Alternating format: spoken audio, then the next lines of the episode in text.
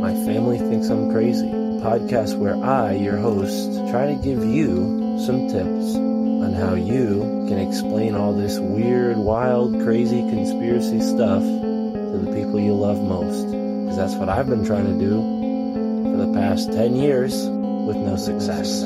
I've been telling everybody that government is shady,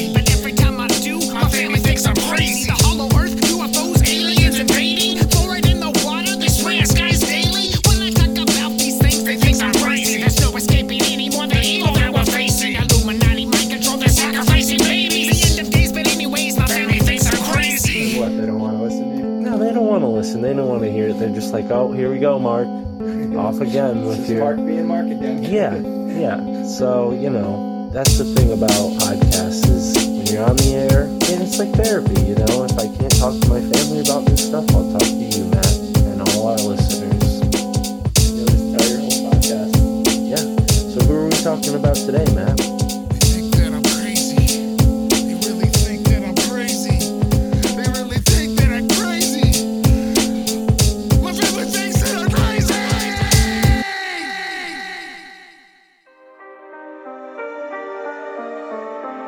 Yourself back 533 years to an entirely different America. Before the Spanish set sail for the New World, they had already been bested by Phoenicians, Greeks, Scandinavians, and even the Chinese. And no other American state holds more secrets about this lost age of adventure than the Sunshine State, Florida. From the Panhandle to the Keys, Everglades, the Fountain of Youth, alligators, and everything in between. And today's returning guest, Dr. Narco Longo, has been going above, below, and beyond to track down the lost record of Old World Florida. Today we will discuss Chinese shipwrecks off the Gulf Coast, lost tribes from the Mediterranean to the Caribbean, and the Florida orange as the real biblical golden apple. I'm Mystic Mark. Thank you for tuning into this episode of My Family Thinks I'm Crazy podcast and enjoy this episode with Dr. Narco Longo.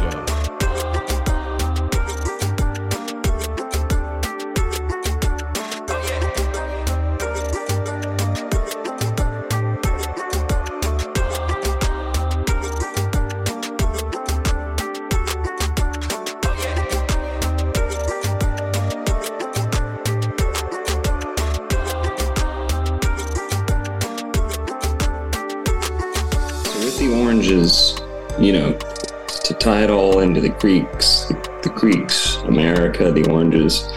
Well, in most languages on the planet that have been using the word orange, okay, for about 500 years or more, the word orange has its origin in the word golden apple.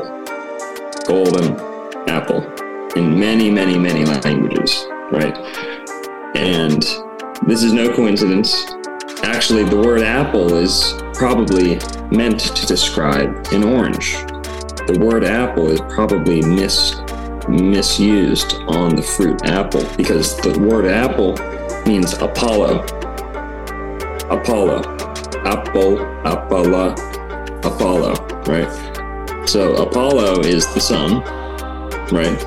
And magically, alchemically, mystically, whatever. Um, apples are not solar by nature. Their flavor, their color, none of it. It's it's not solar. It's not a solar fruit. It's a Venusian fruit, and the app most likely should come from Aphrodite. Aphrodite, a ripe, ripe orange, embodies these solar qualities perfectly. The taste of an orange is solar. It has a spark, and that's that's why in German you have Apfel, Apfel, Apfel. So it's Aphrodite. It's not apple. Ladies and gentlemen, thank you for tuning in to this episode of My Family Thinks I'm Crazy podcast with Dr. Narco Longo. We begin this conversation with a question for Dr. Narco about the overlap between golf courses and burial mounds. Just, but so yeah, I think that was Plantation Preserve Golf Course, Plantation, Florida, and you know it's kind of some of the, you know, I don't blame some people because I'm not always at the same point as my audience is in, you know, sorting certain things out. So sometimes I don't always say, you know, this is an academically supported idea that I happen to be talking about. So some people, you know, kind of will take everything on my channel as like, uh, you know, a point of contention, you know, well, with the golf course thing, like, you know, I didn't just start saying that. It's utterly provable. It's evident. There's article after article. It's not just accidental. Like, you know, they bumped into a couple. Oh my God, there's, you know, bones under this golf course. It's almost like the norm across the country, especially the East Coast. So, you know, I think I wanted to show people how prevalent it is. You know, it's not just Florida, it's country clubs, you know, rich, wealthy. And this one specifically is actually one of the only public golf courses or golf courses in the world where you can walk out into an active golf course in the middle. And legally, you're allowed to. Usually, that would be un- unsafe, but they had to cede this part of part of the golf course to the county or to the whatever. I think it's already a public golf course, so they had to give it. They had to make it public land, so you can actually walk out through there in the middle of you know hmm. 18, 18 holes of golf. Everyone's playing around you. You can walk out, and on that particular golf course, it's one hole where the pretty much the entirety of the hole was built over a mound. And if I had to guess, that mound had already been raised, so kind of like leveled very low to the ground. So by the time the golf people came around, they may have not even really known, or at least not all of them. It would have been have been obvious because most a lot of these mounds were 60, 80. Tallest one was 100 feet tall, 130 feet tall, something like that in Florida. So these things were big, you know, usually mostly shell, some of them, but this was more of a burial mound. And they were pulling out artifacts, they were pulling out. And then the thing with that is they just kind of stopped. So they detected things back in like the 70s, if I'm not mistaken. And then they just halted whatever they were doing. And then, or when they were first making the golf course back in like the 50s or something, I, I don't remember. I made the video a couple of weeks ago, but they struck some stuff and were like, oh, you know, just be quiet about that. And then they just went ahead.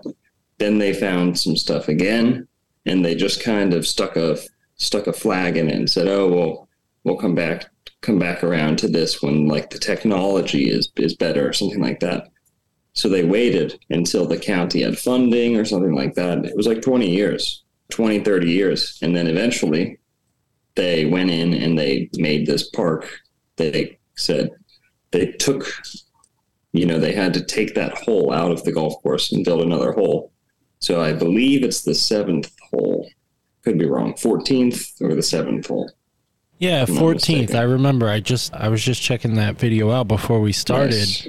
And uh, yeah, it was the 14th hole, and they probably had to give it up because of the whole repatriation act of Mm-hmm.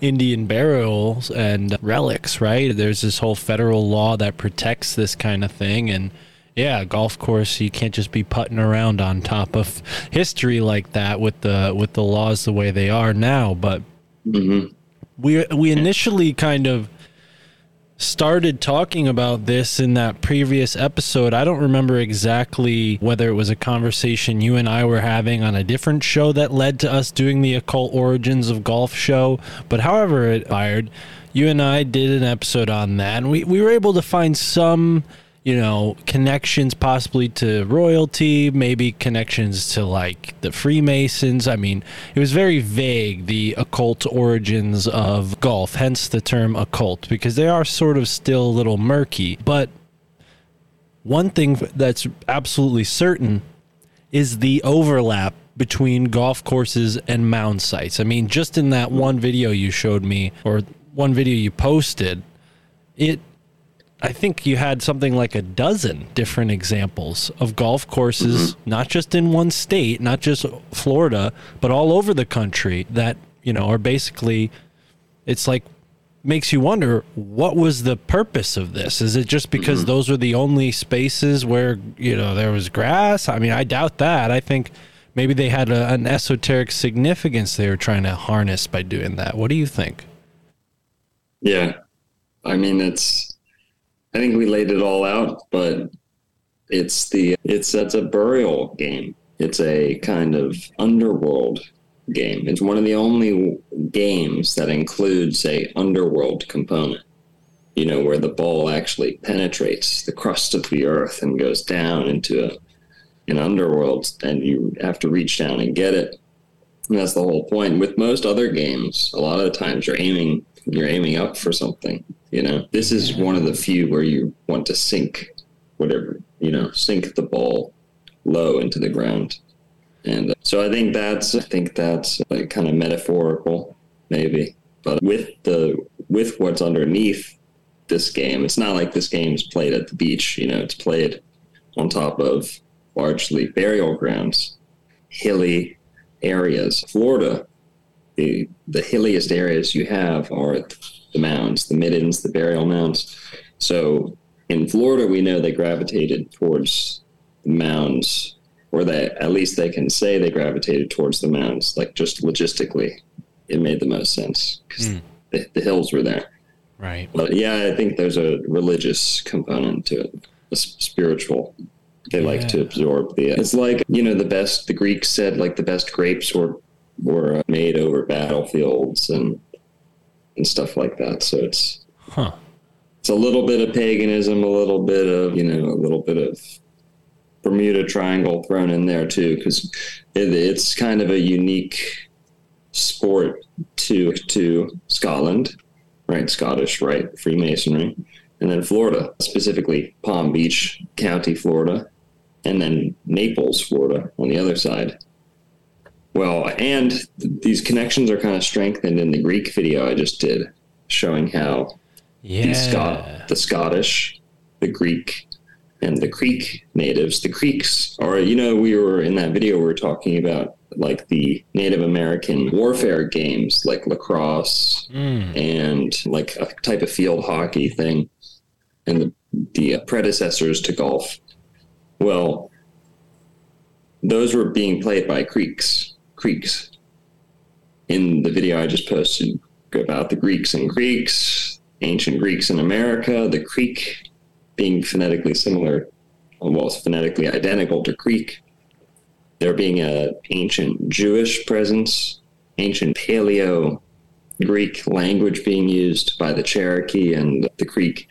So genetically, everything like this. Well, when you see the all the Scottish overlays too, the parallels between the Scottish and these crypto Jews in Scotland with Cherokees, and uh, yeah, you can see how this this connection between the Southeast United States and Scotland is is strengthened because in the Northeast Northeast Florida you have New Smyrna, which was a Scottish colony full of Greek people. So it's Greek workers, Scottish overseers. What do they have in common? Large amounts of crypto Jews, especially the islands that these Greeks were coming from. And they were culturally Greek. They weren't actually, some of them were Greek, but they were from Minorca. Minorca. I mean, there's Minorca and Majorca, right? Like minor and major Yeah. two these two islands, the Balearic Islands, that's famous for their black animals, black chicken. You heard of like the black chicken, come from the Balearic Islands. Black horse, jet black horse, comes from the comes from the Balearic Islands, and this horse is like tame, so it can. They're trained, very specific, very unique. They can. They're trained to it, like enjoy large crowds and they don't get spooked. So they can run through crowds and like people touch them in crowds, like they go up on their hind legs and people go underneath them and behind them and they don't kick anyone. So very strange, these horses, and they're jet black. and they come from Menorca. Is this the same horse that's seen in your sort of old world Florida intro video? The one that like kicks a gator and into a barrel roll? it might be. It might be. I I don't know what breed that one is, but it Well, it was dark. Jep- it's a dark color. yeah, it looks almost jet black, but yeah, wow. And you did, we should say, you did just put out a massive five hour video on all of this, and I'm totally impressed. We did touch on this briefly with the name similarities the last time you were on the show. But Yeah. one thing that's kind of interesting, I was just talking to Dr. Joseph Farrell, and one thing that he talks about is the connection between Venetian Templars, because Venice, for the most part, had their own sort of group of Templars. He even says the Templars kind of joined into Venice and became their military force. Well, they hmm. were sort of knowledgeable of the New World after they had sacked Constantinople. And at mm-hmm. that time, Constantinople had a Greek ruler, which was replaced by a sort of Latin one. So you can see how the Moors and the Greeks and the Ottoman Empire, this whole, you know, body of cultures, they were all connected and they all knew about that southern passage from near the Canary Islands in Africa across the ocean into the mm-hmm. Caribbean, right? So this is like Oh, yeah. You know, been ignored by archaeologists, but thanks to bright young minds like yourself, you know, we're starting to, to see the the microscope being put onto these topics that have, have been neglected for far too long. And Florida certainly is like this nexus point of symbolism. Another thing that really fascinated me from your channel. I- don't know how recent this uh, video was, but it was about orange juice and how orange juice not only kept somebody alive for six months on only orange juice, but there's this similarity between oranges and the golden apples of the Bible. Greek was, you know, the main language that the Bible was written in, many of the first copies, right? So there's this kind of interesting connection going on there with, with Christianity and the Fertile Crescent being the Caribbean and the Greeks fitting into that whole equation. Where where should we start with understanding? What do you think the most important like piece of evidence to back all this up is? Because we just laid out quite uh, a theory here. So here, here's a good one. So with the oranges, you know, to tie it all into the Greeks, the, the Greeks, America, the oranges. Well, in most languages on the planet that have been using the word orange, okay, for about 500 years or more, the word orange has its origin in the word golden apple. Golden apple in many, many, many languages, right? And this is no coincidence. Actually, the word apple is probably meant to describe an orange. The word apple is probably mis misused on the fruit apple because the word apple means Apollo. Apollo. Apple, Apollo, Apollo, right? So Apollo is the sun, right? And magically, alchemically, mystically, whatever, apples are not solar by nature. Their flavor, their color, none of it. It's it's not solar. It's not a solar fruit. I've right? heard it's Venetian, right? Because of the five seeds, and you can Yes, kind of draw perfect. a pentagram in it. You- perfect. It's Venusian. Absolutely. Ah. It's a Venusian fruit, and the app most likely should come from Aphrodite. Aphrodite. And that's that's why in German you have Apfel. Apfel. Apfel. So it's ah. Aphrodite. It's not apple. But it's okay, you know, because apple still means that that same thing. Apple in in some sense means anything that's not a berry. So anything that's larger than a berry, that's like a meaty fruit, so to speak. So in that sense, apple apple works. But if we're using apple apple as Apollo, sorry, the apple does not have any solar qualities. It has a more of a pleasing, pleasant, non non exciting, non exciting Right. attributes. It- I- it's not shocking. Now, a sour apple is going a little bit more in that direction, hmm. but but still no, Yeah. because that, a ripe ripe orange embodies these solar qualities perfectly. The taste of an orange is solar. It has a spark. Okay. You get like a tangerine on your tongue. It's a spark. It's almost Electrifying. exactly the, the the color is so radiant, so raw, radiant, radiant, right? It's so solar in nature.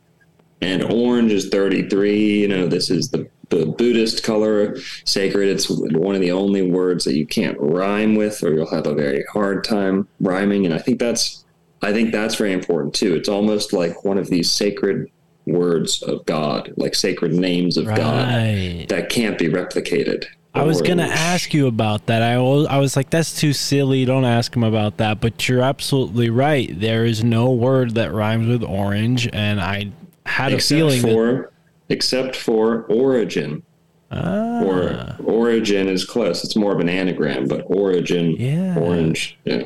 Well, if you think about the cross section of an apple, right? You slice, or I'm sorry, of an orange, you slice the orange in half.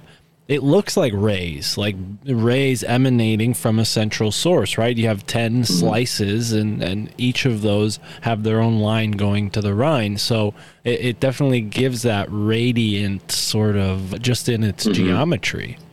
Oh yeah, and an apple looks like a woman. It has the curves of a woman. That's Right. why that's why it's even complimentary to say to a not to a woman, but say about a woman that she's apple shaped or apple bottom, right? Apple. Well, and now that paired with the thought that men are recognized by their Adam's apple right here in their throat, right? I mm-hmm. mean, especially nowadays with the way gender is going. But, you know, when, when it comes Yeah. to that, do you think there's a sort of esoteric significance there?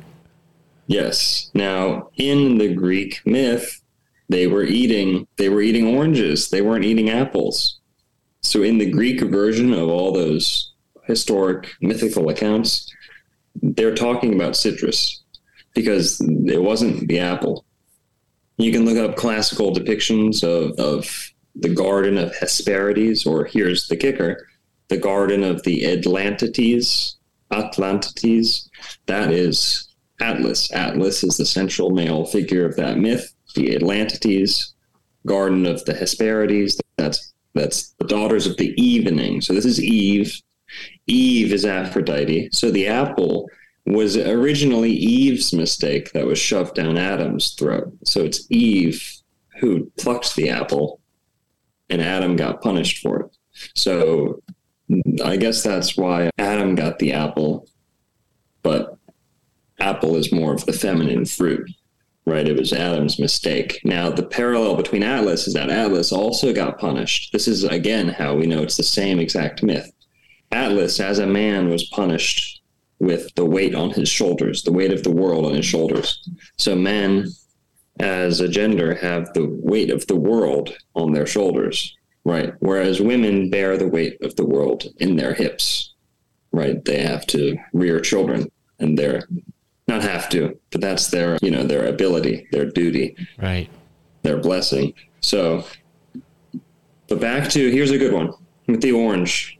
How do we know the orange might have came from the west instead of the east? Well, what's the Greek word for orange? Portocali. Portocali, which means Portugal fruit. So I think I don't know if I'm mirrored here, but Greece is over here. Amer- America's over here, right? Or we'll say we'll say Greece is right here, America's right here, and China's over here, mm-hmm. right? Why is Greece telling us that the orange came to them from the west, From Portugal. from Port from Portugal? yeah. That's the Portocali means the Portugal fruit. Portocali, the port to the Celts or Port to Gaul, Right. right? So Portocali. That's the word for orange. Why isn't it, you know, Chinese fruit? Why aren't they calling it the Chinese apple or hmm. Chinese fruit?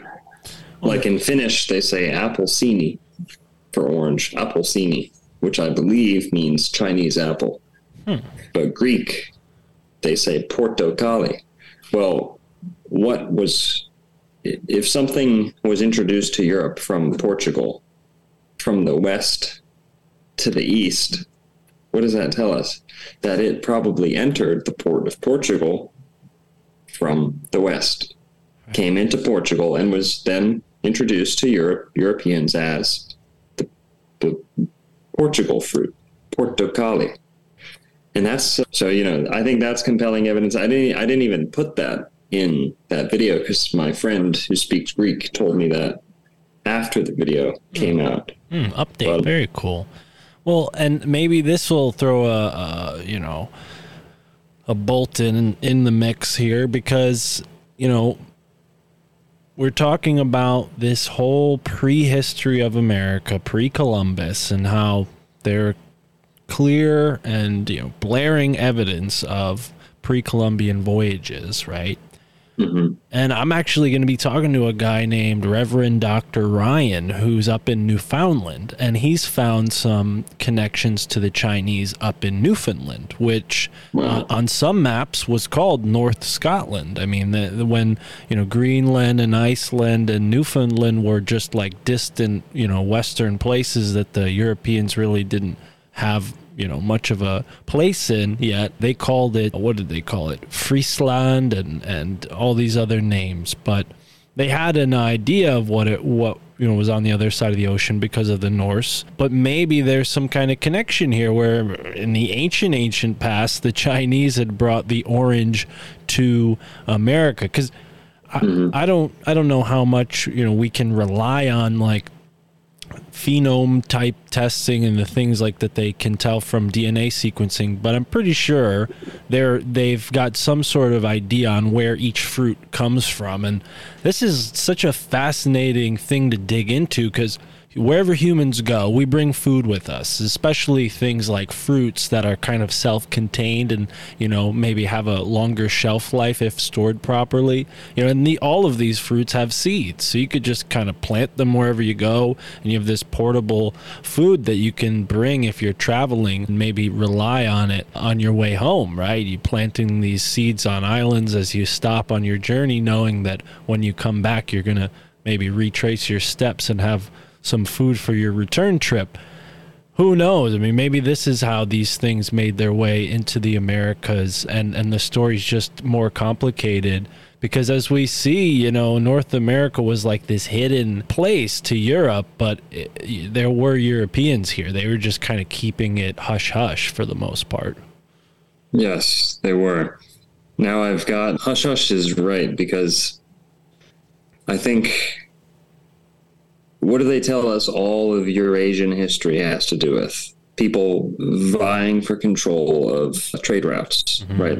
The Silk Road, the spice trade, the you know, um, oh, this new path was discovered, and an entire empire, you know, sparked up out of you know two years, and and all these things. Well, hello, that's the number one motive for hiding an entire continent is you know how much indigo was coming out of the southeast united states. You know how much gold was coming out of south america. You know how much copper and tin. They pretty much know for sure copper was coming out of america. They say that it all evaporated. Do you know that? That like six billion bajillion tons of copper from ohio and east eastern united states that because it was smelted that it was all smelted into like pure copper and that it literally just oxidized into thin air over time and that that's why all the copper is missing from the eastern united states That's so from from the exact same time period that How- the phoenician how phoenicians long were does it take to oxidize into like dust? I mean, know. that's that's an interesting equation for somebody. But I have heard of the Colossus. What is it? Colossus of Rhodes was like a giant bronze, which you need copper to make bronze. Giant Mm-hmm. bronze statue, and I mean, I know bronze is a little bit more weatherable than copper. I don't think it oxidizes the same way copper does, but it definitely isn't like permanent the same way stone is. So it, hmm. it does make sense that these things would eventually erode and maybe f- go into the ocean or something. But yeah, there are stories of giant, huge bronze statues the size of like mountains. I mean, incredible structures, and it really makes you wonder who A had the resources to make it to the Great Lakes and then bring all that heavy mineral back to the old world. And then B, like like where did these things go? So yeah, I, I mean oxidation. I don't know if that explains it all. What are we looking at here? I see we have some sort of artifact, a gauntlet of type, some type. Well, yeah. I, as you were talking about China, I pulled this up. I posted this on my Instagram. I have not talked about it yet on my on YouTube, so or live, like live at all video. But this was discovered off the coast of Florida, very coast, very close off the coast of Florida. So I'll just read the bottom here. The artif- this artifact was found off the coast in Florida. Speculation of its origin ranges from Chinese to Spanish to Atlantean. To me, the motif looks more Southeast Asian, maybe Thailand. Now, I had people commenting saying that it was definitely Southeast Asian. Regardless, this was found off the coast of Florida. You know, And you know how much weird stuff they find off the coast of Florida and they can just they can just easily like sweep it under the rug and they can just say, "Oh, a conquistador found this in South mm. America and was on his way taking it back to Spain when it sunk off the it. coast of Florida." So they do that with like a million different things. yeah, But, wow. But this is but this is Chinese. So this puts this does not fit in with that. Um, Interesting. Yeah, I, you know, one one thing that strikes me, I mean, when you zoom out a bit, you see what clearly looks like, I mean, a female vagina, or maybe even like a seed, or or hmm. like a cross section of a fruit, but it really Yeah. looks feminine in nature. And then in the hmm. background, you have what almost look like uh, like the perfect square spirals that you'd see in Mayan artwork, right, where they have these you know different glyphs that are square in nature and have a sort of mm-hmm. spiral feature. Those all kind of look uniform, but there is there is an artistic connection between Mesoamerican artwork and Chinese artwork, and many people have speculated that the. Chinese, you know, maybe had some kind of contact that inspired that similarity. Well, you know, But but they're Um, they're talking about very long ago, like Chinese the Chinese explorations to the New World. We're talking like 400 BC, not you know in the realm of the Spanish. So you know even e- even so, this demonstrates that like yeah, maybe the Chinese were in the Caribbean, maybe they maybe they had you know shared some things like this to different tribes, and then those tribes traded it northward you know, I mean, there's that whole evidence of Amazonian products like cacao and cocaine being found in faraway places like Aztalan, Wisconsin, and, and Egyptian tombs, even. So, yeah, we know they were trading quite a bit. yes, you're right. Now, uh, you know, you you touched on there being links between China Mm. and Central South America. hmm Well, on my channel, I've talked about Guatemala is the name of Buddha, right? Buddha. Yeah. Guatemala. Mala or Maya, Maja, Maja, however you want to say it, Maya is the mother of Guatemala, Buddha. And so we have if you have Guatemala. Guatemala and Maya, because Guatemala is where the Maya lived, Right. almost roughly. So Guatemala or Guatemala. Wow. Now, if you've ever seen an over overweight Guatemalan person, they look just like Buddha. They look just like Buddha, or Buddha looks Buddha looks like. You know, how often do you see those Southeast Asian people getting fat like that? And yeah, yeah, yeah. You know, fat Buddha might not be the original Buddha, whatever.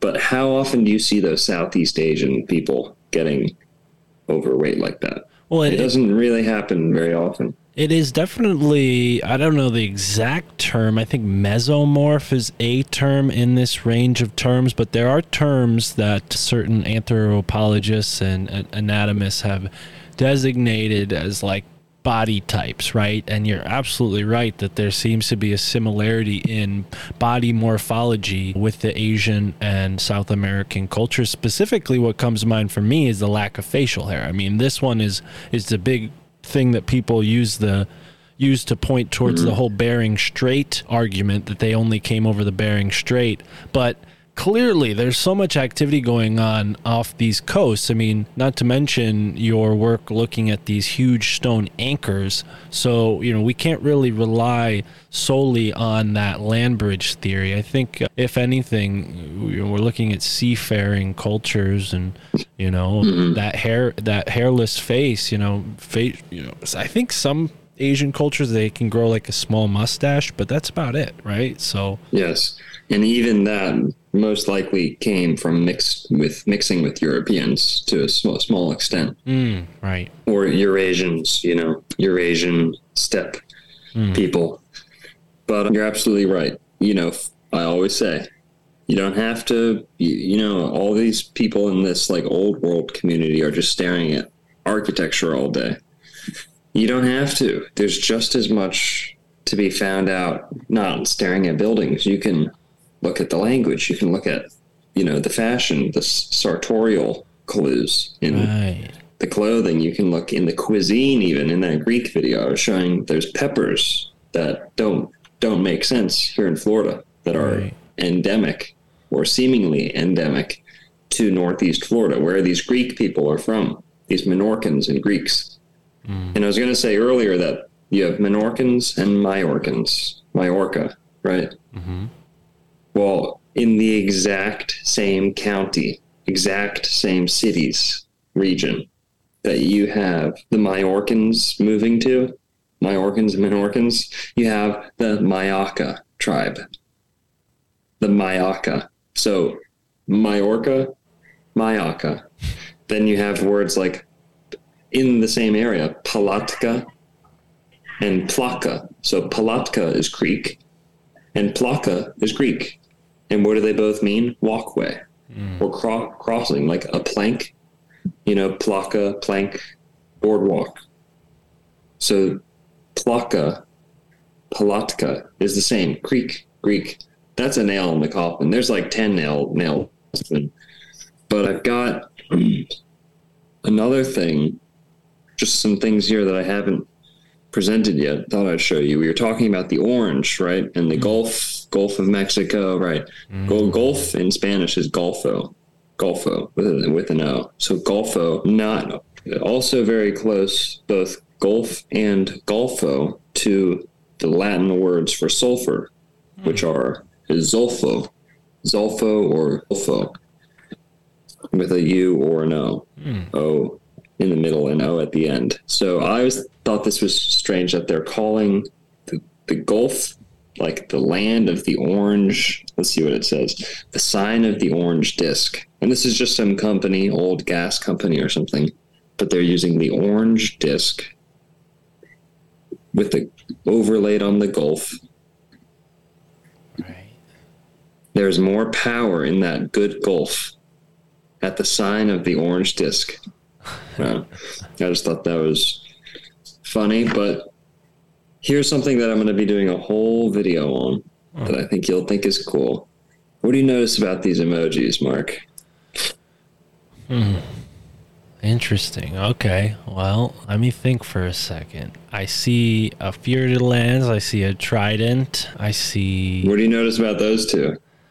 Well, they seem like totally different than all the other emojis in the sense that they're like kind of gold and embossed. I mean, the recycling site symbol kind of has that same 3D look to it, but everything else is very two dimensional. But I, I wouldn't be Exactly. I wouldn't be sure. Am I supposed to be pointing out just those two? I mean, No, that's right. You know that's perfect. Oh. These are the only two royal emojis that we get. Gold, 3D, like you said. I hadn't noticed that, but they're they're far more. Um, like embossed compared to the other ones. You know, Mm-hmm. yeah, Like they're they more have, like, a graphic than a. uh, than a two dimensional kind of Yeah. emoji. Yeah, for sure. And what is this telling us? This is essentially telling us that the fleur de lis and the trident of Neptune or Atlantis are synonymous or the same or belong in the same ilk, in the same two peas in a pod, right? Why, why is there no? This would have been a perfect this would have been a perfect opportunity to put in a you know a Swiss cross, a Maltese cross. a Maltese cross. There you go. Yeah. To put in another semi-religious, semi-mythological, but but you know, owing to like a country and like a nationality and a culture, like the fleur de lis with the French. But what what makes these two emojis belong in their own category? And the the fact that there's no others included in this category. yeah. To me, that's very telling. yeah. You know. Well, and you know, the lily is the symbol of the Fleur de Lis, right? That's kind of like the Fleur de Lis, right? And I think there's a snake called the Fleur de Lis, and there's a weapon Mhm. called the Fleur de Lis, but it's supposed to be a lily. And in Egypt, Right. they have this whole lore about the lily. When I was younger, and I was buying like weird herbs off the dark web and like Amazon, hoping to like buy like you know DMT to smoke or something weird like that. I ended up getting Blue Lotus from somewhere, Right. smoking it, and nothing really happened. I don't recommend people repeat that. But uh, there's some lore about this like coming from a lily and the lily having this esoteric significance. Have you looked into that at all? Am I touching on something you're familiar with, or am I just kind of spouting out? uh, I mean, yeah, the lily. You could go on for days about lilies and the lily. I've smoked blue lotus. My girlfriend smokes it all the time. oh, cool. But- I don't think I got a good batch, uh, so maybe I shouldn't be the final. Well, it's not. It doesn't get you high. It has like a. It ha, you know, it's usually a. If I'm not mistaken, it's a dream herb. It helps with dreaming. Mm, yeah. Have you ever? This is totally on a different tangent, but have you ever Mm-hmm. smoked mugwort? Yeah, I've smoked that too.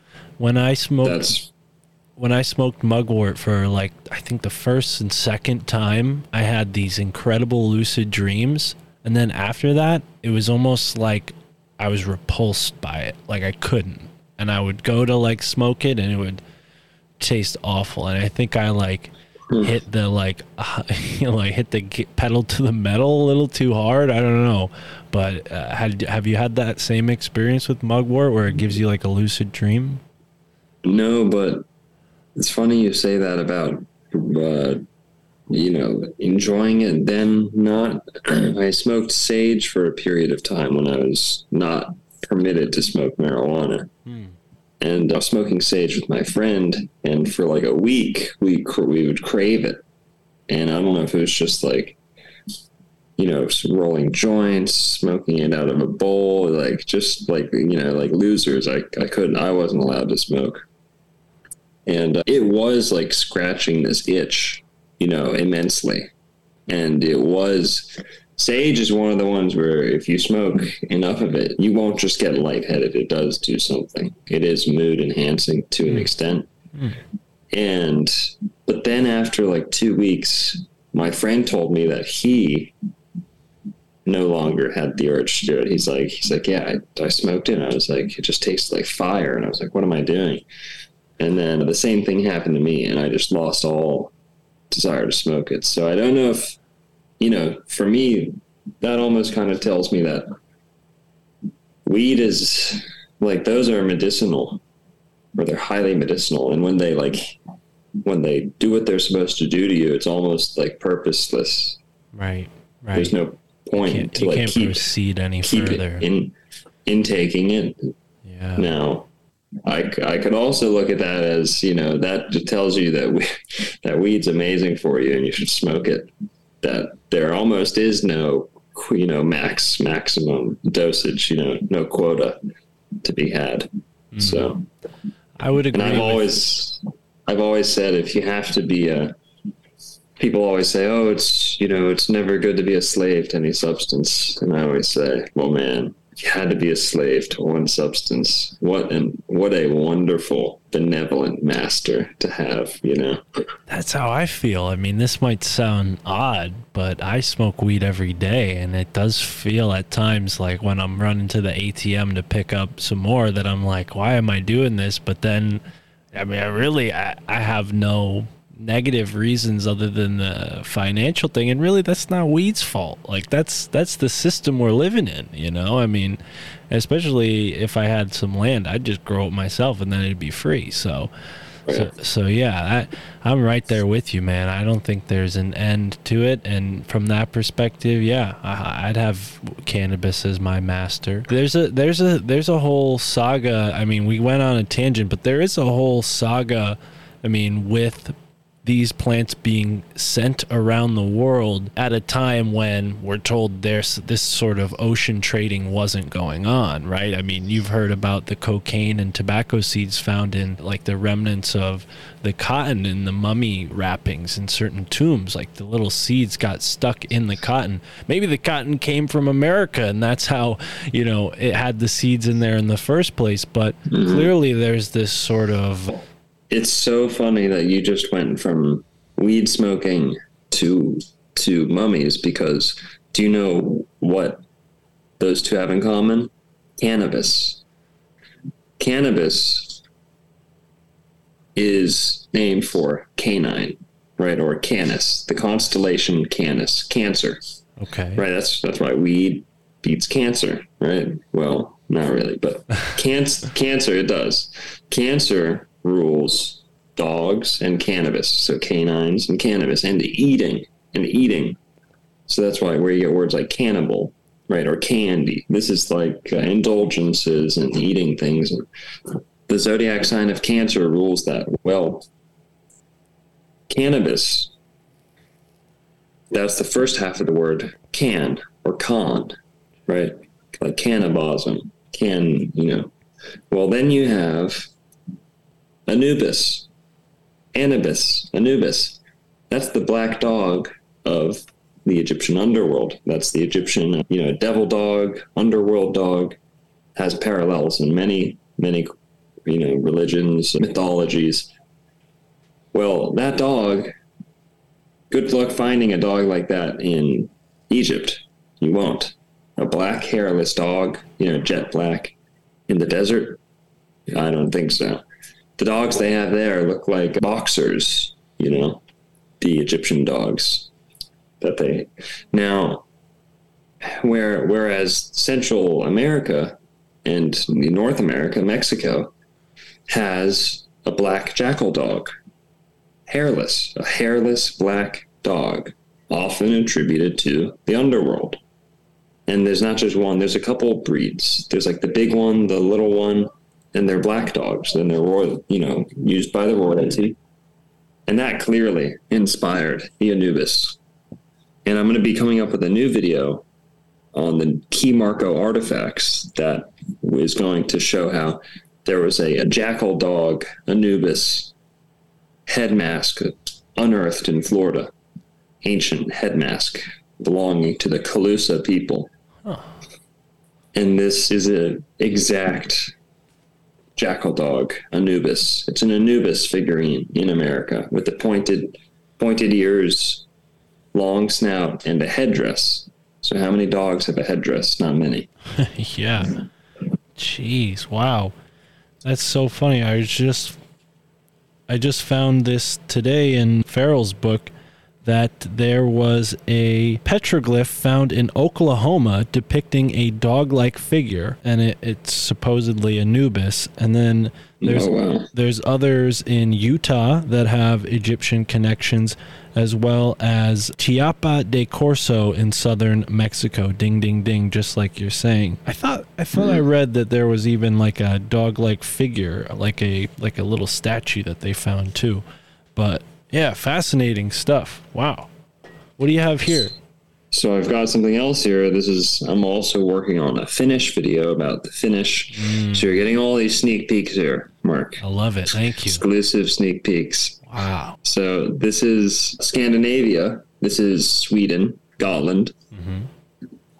Here's Finland. Okay, you see this is called a looped square. Yeah. The looped square. Ancient, ancient Finnish symbol. And those were Right. cheese molds? Yeah, but that's it, that's not important. It just Okay. shows that it was used in in Finland. Oh, okay. So this is same shape in Finland. In in Sweden, Gotland, hmm and then southeast southeast United States. Wow. Exact same. Not only that, but you have in this exact same mound complex, you had a, a artifact pulled up that showed the Earth on the back of a turtle, right, or like the world on a turtle's back. Yeah. That's that's a Viking and a Native American belief, Japanese as well. I, I'm, I don't know about that. I'm not. I'm not. I'm not well read on Japanese mythology or anything, but I believe that's a common myth across Asia into Viking. Well, you've heard Um, even the, the Native American name for America, Yes. Turtle Mhm. Island, right? So, There you go. wow. So this shows a clear connection between Scandinavia, Southeast United States, Scottish. You know, Scottish. What are the Scots? Well, why are the Scots different from the British? Well, they're just different Vikings, different group of Vikings. You know, more northern Vikings, whereas the the British were invaded from the south, not entirely, but Danish Vikings, whereas the Scottish were mo- mostly Swedish Vikings. Right. Wow. Yeah. So wow. here, here's another one. We were talking about the apple earlier, right? Here you have this the looped cross as That's one of the, the, uh, command key of all keys, the command key. command. Yeah, Huh. isn't that interesting? And it's funny because that you also have this solar cross zodiac symbol in the middle.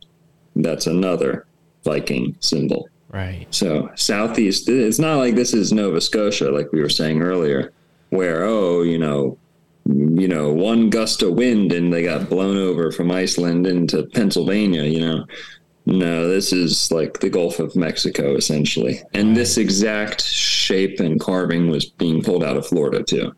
So this one might be okay. That says Tennessee. This exact thing with woodpecker and a four-sided looped looped square hmm exact same thing has been pulled out of Florida. I just happened to take the one off Wikipedia that had the name underneath it. Well, So same same shape gets has been pulled out of Florida. And it almost has this like MC Escher kind of effect too going on, like enhancing the three dimensional nature of the shape where you see each like band is going under the next band as it forms that spiral. And it kind of mm-hmm. reminds me of this concept of the tesseract cube which to bring Joseph Farrell up again since I, I just spoke with him earlier. He's fresh on my mind. He brought up the idea of this Tesseract cube being symbolized in the shape of a cathedral and that cathedrals have this sort of same thing going on and that's that shape almost has that same motif with where each circle is kind of like a different dimension of this cube in the middle you know coming out from each side Mm-hmm. Absolutely. Now here, I, I can you see this? Yeah. I told you. So same exact, same exact artwork found this in is Florida. found in Calusa right The Calusa is Oh, southwest, that's- southwest Florida. okay Yeah, like the uh, 10,000 Islands, like the Everglades, down into the Keys a little bit too. okay Nap- Naples area. huh.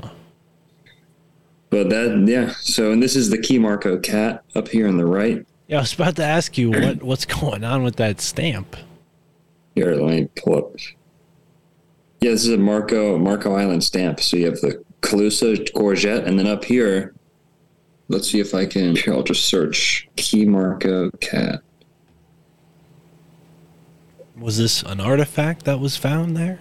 Yes, it's one of the most amazing artifacts pulled out of North America by far because of what it tells us and the questions that it demands we ask. Because you know with Mexico you kind of see what was you what you see is what you get. It's like okay you know wonderful advanced civilization building stone you know as high as they could. You know it, it makes sense. The evidence shows what the historians kind of tell, even though it's all, you know, a little obscured, what you see is what you get in Mexico. In mm-hmm. Florida, you don't. What you see is not what you get. Right? It's it's all left for interpretation. There's little to no congruency between the experts talking about the natives on one side of Florida versus the other side. They don't even know, you know, for example, the people that the Europeans bumped into when they got here officially were pretty much living in the Stone Age. They were living, they were using flint tools, flint tools. And in some cases, their arrowheads were less advanced than the arrowheads pulled out that were, you know, Much older. over. Exactly. So what's going on there? Not to mention the people that were building the mounds and the middens, they were smelting copper. Mm. They were using full blown tipped iron. Well, maybe I don't know if it was iron, but a lot of copper, a lot of copper all across the southeast United States. So why did these people just stop using copper arrowheads, copper spear tips, copper? Why aren't they using any of it? Why are they running around with rocks, throwing rocks at each other, essentially sharp rocks? But here, here we have the Key Marco cat. So this cat is only six inches. It was pulled out of like a mucky swamp, essentially. Peat, a layer of peat. What's it made Yeah. out of? It's wood. It's some type of dense wood. I forget exactly what type. Huh. But uh, yeah, it's wood carved, very well carved. It's smooth. I ha- I bought an exact replica. Uh huh. I bought bought a like a casting. It's smooth. So it's, it's so well polished. All the tools that the Calusa made, the Calusa were like 500 years ahead of anyone else. The the way that they were designing things, it goes beyond necessity. It goes beyond utility. They were making things to be beautiful, Yeah. and so they had a highly sophisticated degree. Their degree of religion, spirituality, history was was vastly superior than all the other people in Florida at the time of European arrival. So, I'm not saying there hasn't been many mag- magnificent people coming in and out of Florida, but at the time of European arrival, the Timucua were more towards the northeast Florida. The Calusa were down southwest. So they were actually more secluded from the rest of these tribes in in America, but somehow they have a very, very it's not even advanced, it's just how much they cared about aesthetic. Hmm. It, it makes no sense. And another thing about the Calusa is that they had no agriculture whatsoever. They just So- fished and hunted. Well, not only that, but they they would it was mainly fishing, they were mainly seafood people, almost entirely seafood diet. But they would do vegetables and stuff. They just didn't need to, you know, that's the thing about Florida is So you don't need agri- agriculture. Agriculture doesn't mean that you're not eating or no agriculture doesn't mean that you're not eating fruits or vegetables. It just means that you're not spending your day or your year tending to a plot of land. I mean, Right. in Florida, things literally just fall out of the sky. like the fruit just comes. You don't have to water things. You know how much water they spend, they waste in California, Yeah. Oh yeah. how much they pipe in to get the same amount of produce that they get out of here in Florida that they don't need. They do, they still, you know, um, they still, what's it called? Irrigate things here and water them, but they don't need to. The largest orange grove in the world in up until the 1920s was in near Tampa Bay, Florida, and they didn't use a drop of water for irrigation. Now, isn't that amazing? So, Wow. Wow. Yeah. No, oh, it's, it's here is the here is the jackal dog Ooh, that I was describing earlier. wow. The same same site, same site. They found the cat, a jackal dog. And for the audio listeners, before we escape the cat a little bit, we're talking. It's not just like any old statue of a cat. It almost kind of looks to me like a Florida panther, at least in the shape of the head. Mhm. But it's It it's it's anthropomorphic in the sense that it's almost in a human position, almost like prayer. Like it's knelt down Mhm. with its hands at it in its uh, lap, like you know, suggesting like it's submissive. You, you'd think like Yes. a, a Florida Panther statue, you'd see it in like a you know paw first attack pose, or maybe like a you know seated pose or something like that. Not not like this. This is very anthropomorphic. It is. Now, some people have theorized, not the mainstream, have theorized that this is actually a sex toy, Oh wow. Okay. an early ancient sex toy. Huh. And, and that what you're saying is like the submissive na- nature. It, it's it's almost a suggestive pose, right? And this might be like a dirty mind test, but I could just be an innocent cat, you know, innocent cat that never, you know, went anywhere a statue would normally go. Well, But but There is a reason why they're called fetishes. I mean, fetish has that double meaning, you know, of Right, like a yeah, little yeah. item like this, as well as sexual fetish. So yeah, I don't think that's Mm-hmm. far fetched. And some of the earliest, you know, sculptures that art archaeologists say are like, you know, primitive man. You know, which I don't totally buy all of that, but they they have like these very sexual Venusian sculptures of women with like big round hips and like big huge mm-hmm. breasts. So it's totally not uncommon to think people would have a sexual sort of icon or idol. Mm-hmm. definitely. Mm. And and these statues are particularly smooth. Yeah. and so you don't find Native Americans polishing. Okay, you know the the way we're told history, these people were huff, you know hunting buffalo all day or picking berries or always on the go, always on the move. You know, very hard life. With this, these artifacts tell us these people had a lot of spare time, Yeah. a lot of free time. They were they were not defending against raiders, you know, at all at all They were in a times of of the day. And the these masks actually functioned, so they would move, and they Wow. had pulley systems, so people could wear these, and they would use them in like theaters, like theater Broadway shows and Huh. plays. You mean like within the tribe they would put on plays, or you're saying that people bought these and then brought them to Broadway to be No. used in real Broadway plays? The the tribe would do ceremonies, Right, okay. and and the uh, the alligator jaws would snap shut and make a loud noise. They're pretty sure that it was like an effect where Right. it would be on a pulley, it would be on a lever, and the whoever's wearing this could make it snap its jaws. Ah. and then the the jackal dog, same thing. It could open its mouth Wow. and close close its mouth. This one And almost you- looks like bone. I mean, the wood is carved in a way. I mean, the angle of the photo is not so great, but it's definitely like it kind of gives the effect of like bone. This color of wood. And this is the only allegedly. Now here's a kicker. I think you'll think this is funny. Wow, Uh, that thing just keeps shrinking. But that's a good size. We can see it like that. this, we're told, is the only known depiction of a Calusa Indian ever known to man that we've ever pulled out of the South, Southeast United States, Southwest Florida. This is the only, and, it, and we don't even know or really think that it's depicting a Calusa person. It's just a Calusa person figure. Right. It's it's a figure of a person done by a Calusa, and that that in itself is the only depiction we have either of a Calusa or by a Calusa of a human being. So, and it's not necessarily very.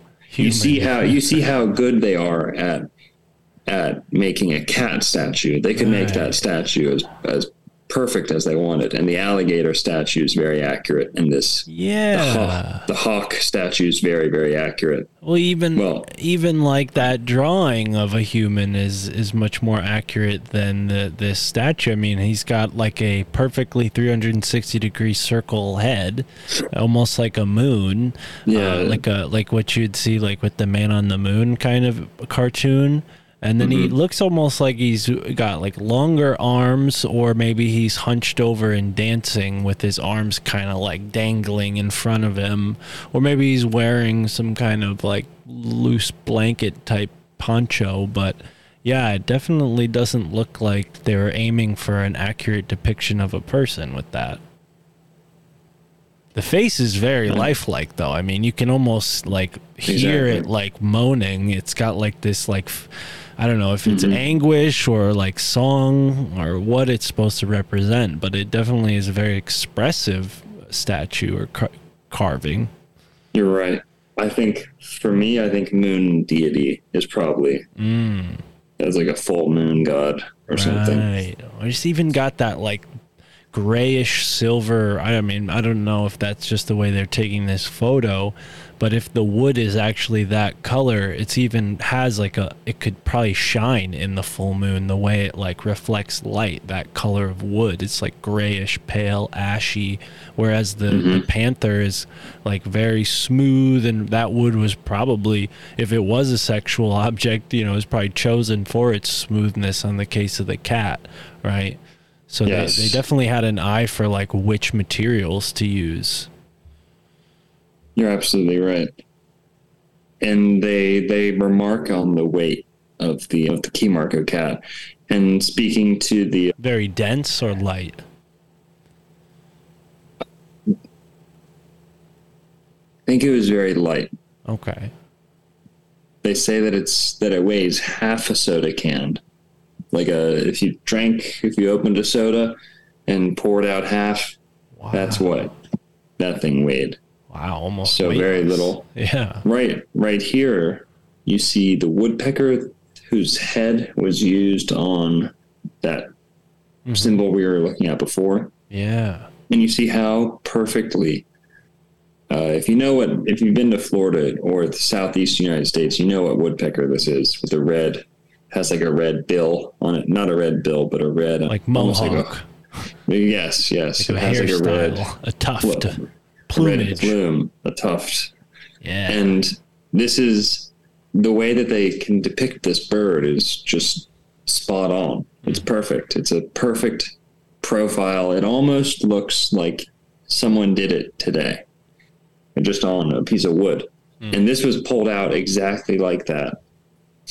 Wow. And here, here's like a, maybe a little more enhanced, or this is like a, a remake, wow. a replica of that. They even have him like eating something, like a little maggot from the tree or something, a grub. They, they think that those might be like a Native American depiction of sound waves. That's what they they think. They, Ah. they've they've guessed that that might that, that could be like an untrained person depicting sound waves or the Mm, act the way, of sound like, sound being made. Yeah, like if you look at a cartoon, you'll see like a like a kind of like a ripple effect coming from a mouth to designate sound, maybe with two lines through it, right? Like you see like in the X Men cartoon, Banshees like screaming really loud, and they just like put put all these lines. I see what you're saying. Mm-hmm. Yeah, huh? Interesting.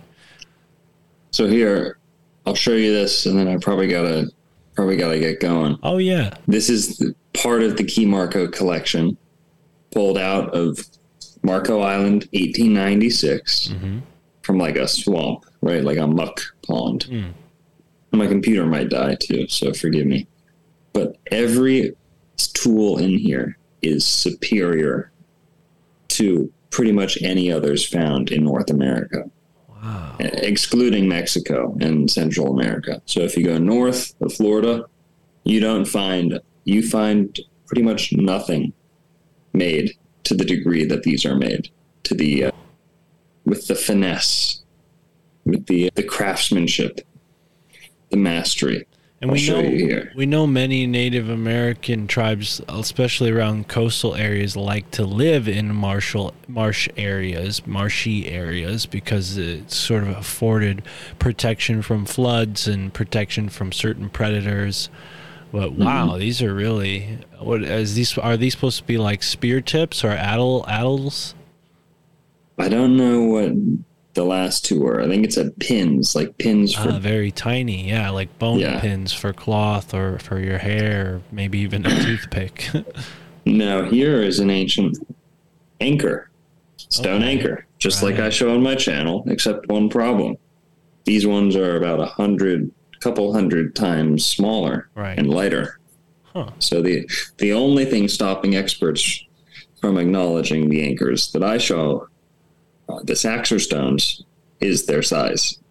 Right here, you have the state museums themselves Acknowledging show, showing bones. limestone anchors. They're just small ones. Wow. So And would those maybe be for like a fishing line or a net or something like that? Tho- those ones would be for either a canoe or probably the bottom of a net. okay. Probably not the bottom of a net. That would probably be for something more substantial. Yeah. This this sinker right here, or this butt plug, however you choose to see it, would be this sinker would be on like a fishing line. Yeah. The last one, this would be more maybe keeping a canoe still. Right. Or there's a chance that I was at the bottom of a big net too, keeping the net down to the ground. Mm. But Wow. all of these tools have a higher degree of craftsmanship than found elsewhere. Wow. Well, I know you got to go. We should wrap up before your computer dies because I'd hate to have you Irish goodbye us like that. But uh, yeah, brother, this has been so fascinating. We can keep this going all night, I'm sure. But we said we'd only go an hour for for this go around. But I'd love to have you back on very soon to keep diving into this. I know with or without me, you're going to be plunging into all this strange stuff in old world Florida. So, folks, you know where to go. Support the brother on YouTube. He just put out a five hour mega video on the Greek Florida history and, and how the, it may go way, way back. So, uh, anything else you want to promote before we go? No, thanks for having me on, Mark. Right Have a good night. You too, brother. You too. Thanks for showing us all this. These woodpeckers are are fascinating, man. I mean, th- to n- no joke. Like this is a very like skilled, and that's what they say about the the a lot of the Mayan artwork too. Is like the the level of artistry demonstrated by some of these, you know, materials left behind. It's it denotes a very advanced mind creating it. So. Yeah, yeah. You're clearly onto something here. I'm happy to have you on the show. Uh, anytime you'll join me. And yeah, until next time, brother. Thank you so much. Thanks, Mark. Good night. You too, bro. Peace.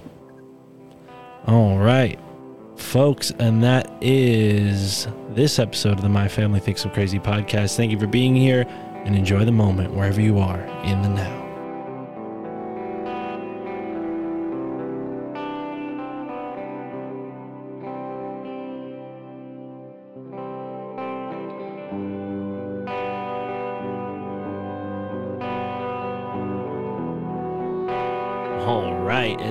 Is our episode with the great Dr. Narco Longo. Really interesting guy. Him and his brother, who I didn't realize goes by Professor Longo. So, yeah, there's the doctor and the professor. Um, and I, I guess we could say those are street degrees, right? Uh, the doctor and the professor are self professed. Uh, but either way, really unique dudes. I'm glad to have uh, at least Dr. Narco on the show. Maybe we'll get the professor on sometime soon. But it's very cool to uh, add them to the long, long, long list of people I've met through this podcast. It's a very long list. I get people reaching out. Somebody from Arizona, shout out to you, brother, reached out and said, Yo, man, come by my spot. I got a farm, yada, yada. We'll blaze it up. And I love those kind of messages. Uh, and as a matter of fact, I'm going to start adding everyone who messages me uh, to a list. And yeah, we're going to do like a road trip, like a Walmart tour or something, and just hit every Walmart in the United States. And at each Walmart, we're going to we're going to meet up with all of our actually Walmart's fucking lame. Couldn't I think of a better place to to go than Walmart? Maybe we'll maybe we'll do state parks. Maybe we'll do maybe we'll do state parks. maybe we'll do uh, uh, random truck stops. Maybe we'll do uh, Army Navy stores. Maybe we'll meet up at Army Navy stores. Maybe. I'm to be hiding in the camouflage jacket section. Anyways, enough of my bullshit. Follow Dr. Narco Longo. He's a cool guy. I hope to go down there and visit him and Juan and, uh, well, Joe Roop, Paranoid American, Bootsy, aka Owen Hunt. I mean, all these guys are down there in Florida.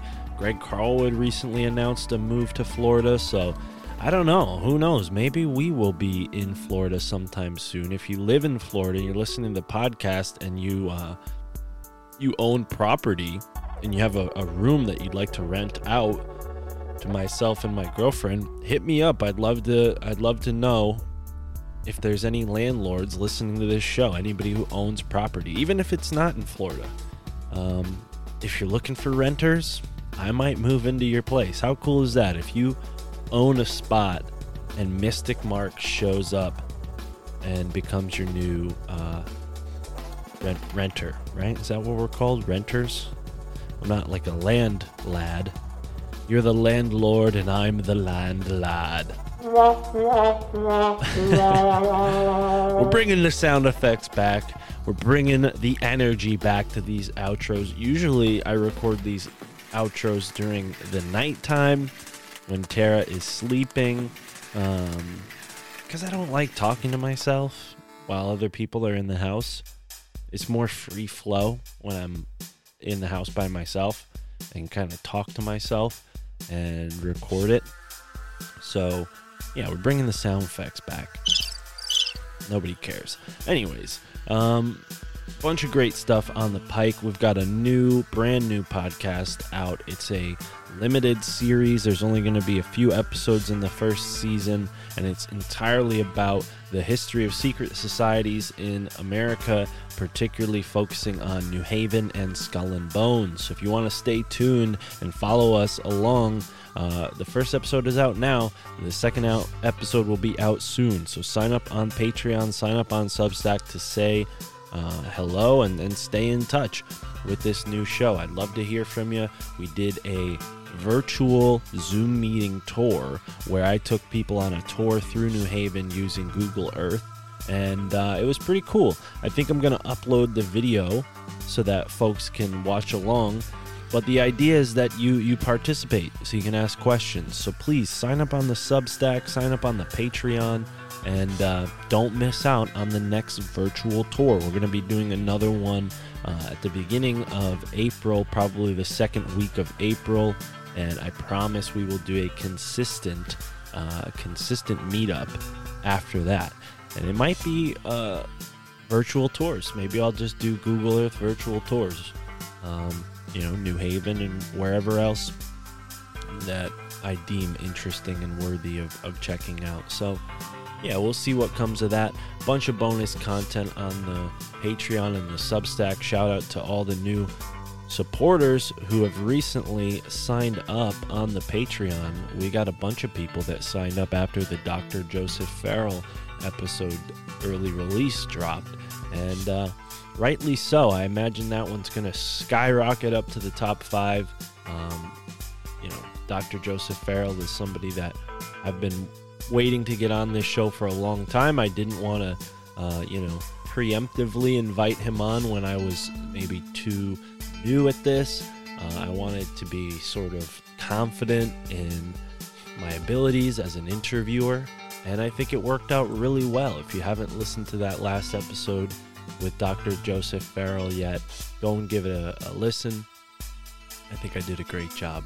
Now, I want to give a shout out to, like I said, some of our newer Patreons. So, shout out to Alec, shout out to Julia, shout out to Jason, shout out to Kelly, shout out to Justin, Adam, Ron, Sean, Val, Kara, Kelsey, and you guys already got a shout out. But thank you for being a friend. And actually, Sean, uh, I met in New Haven. We did an in person tour, and Sean came through. He's got his own podcast called Conspiracy Guide. which is uh, different than this show in the sense that he doesn't interview guests, uh, at least not yet. He takes you on a info journey and gives you the 101, the the you know basically the beginnings of the threads for people. And he's covered a couple of interesting conspiracies so far. I'm subscribed. Let me go and read a couple of his episodes. So he's done 12 episodes. He's got an episode about, and like I said, it's a guide to conspiracies. So these topics have conspiracies within them. And I guess he's sort of parsing those out and uh, giving you some uh, potential homework or, or, or maybe even open, broadening your horizon uh, and opening your eyes to some theories you might not have known about, like theories concerning sobriety, food, the government, moon landing, the war on Christmas. Uh, he's got an episode called 30 Crazy Conspiracy Theories That People Actually Believe. Uh oh, I think. I think he's been listening to this show a lot. Uh, medicine, uh, guns, Anarchapulco, aliens, and family. So, so a very different take on the same sort of genre that we're in.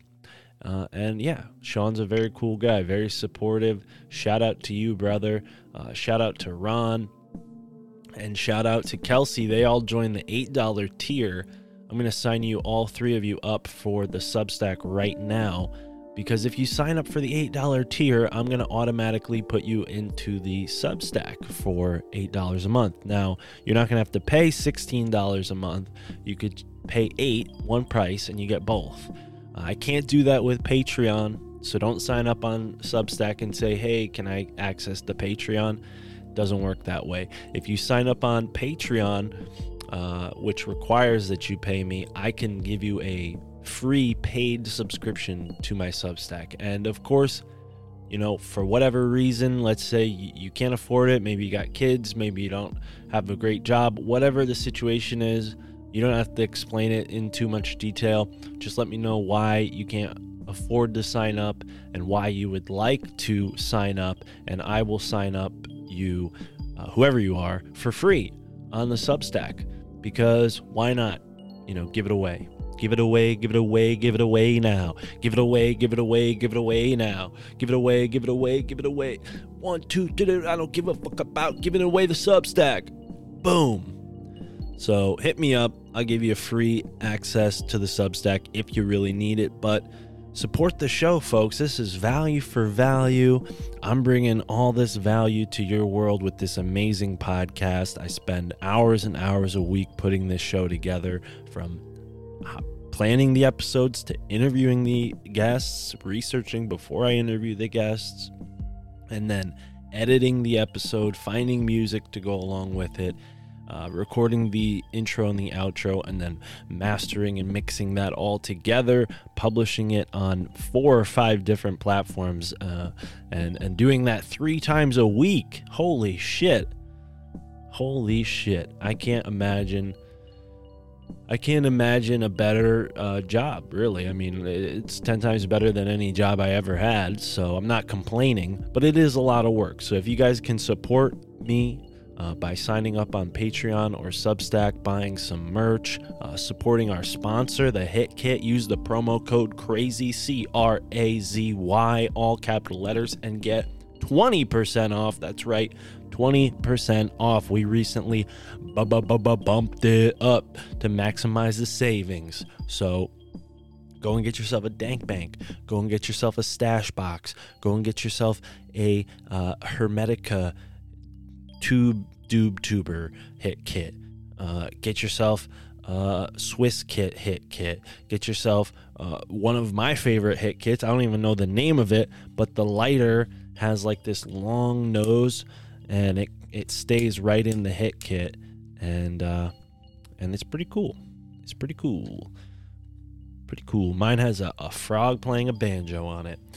So support our sponsors, the Hit Kit. Support the show, support me, and we will keep pumping out episodes three times a week or more.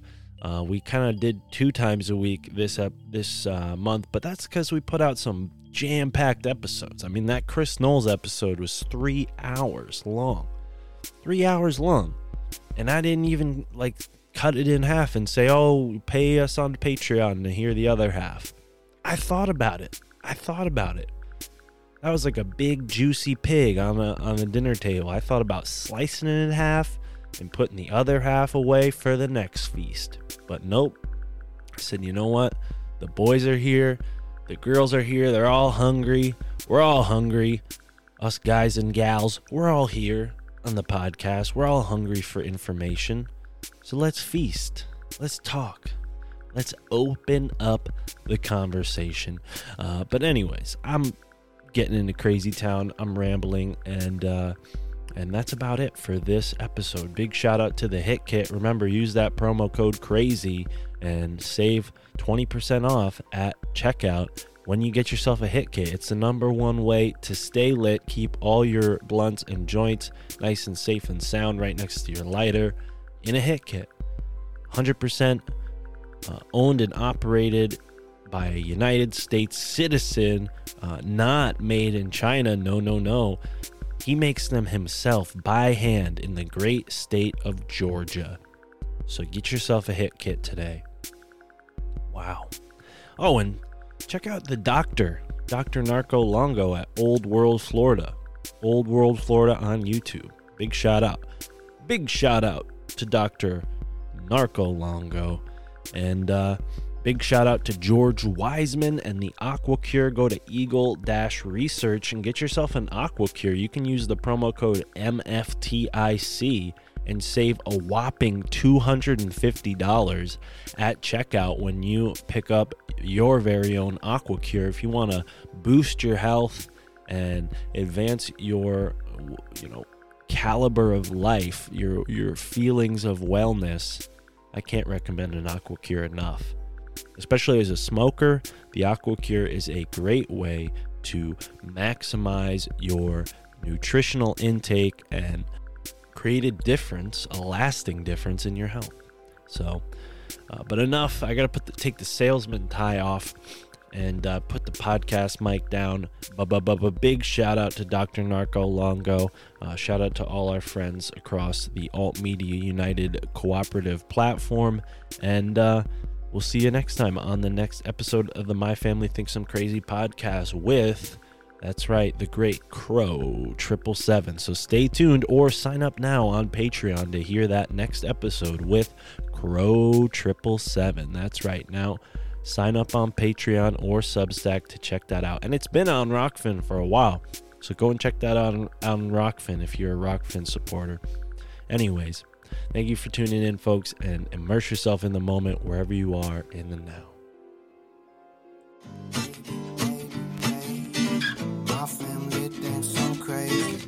Baby, baby, baby, maybe, maybe.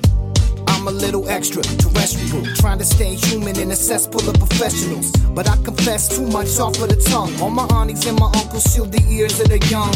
I be saying shit and they don't know where it's coming from. In like a hundred years, we went Tsar Bomba from guns. Check the facts, check the Fed, check the stars. Stanley Meyers was murked for a water fuel cell car. They each their own, you can stick with your own ways. But eat the rich and drink the motherfucking Kool-Aid. And I can see the red on your lip stain. White skin, blue collar, pure American made. Fuck it. You can keep your blood soaked heritage and run the soul off the moon landed narrative.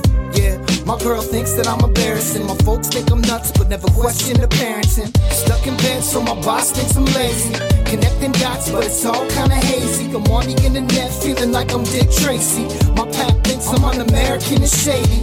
Yeah, I'm feeling unhinged lately. Encounters of the fifth kind on the daily. You could tell me that the president's an alien, it wouldn't phase me. My family thinks I'm crazy. Baby, baby, baby. My family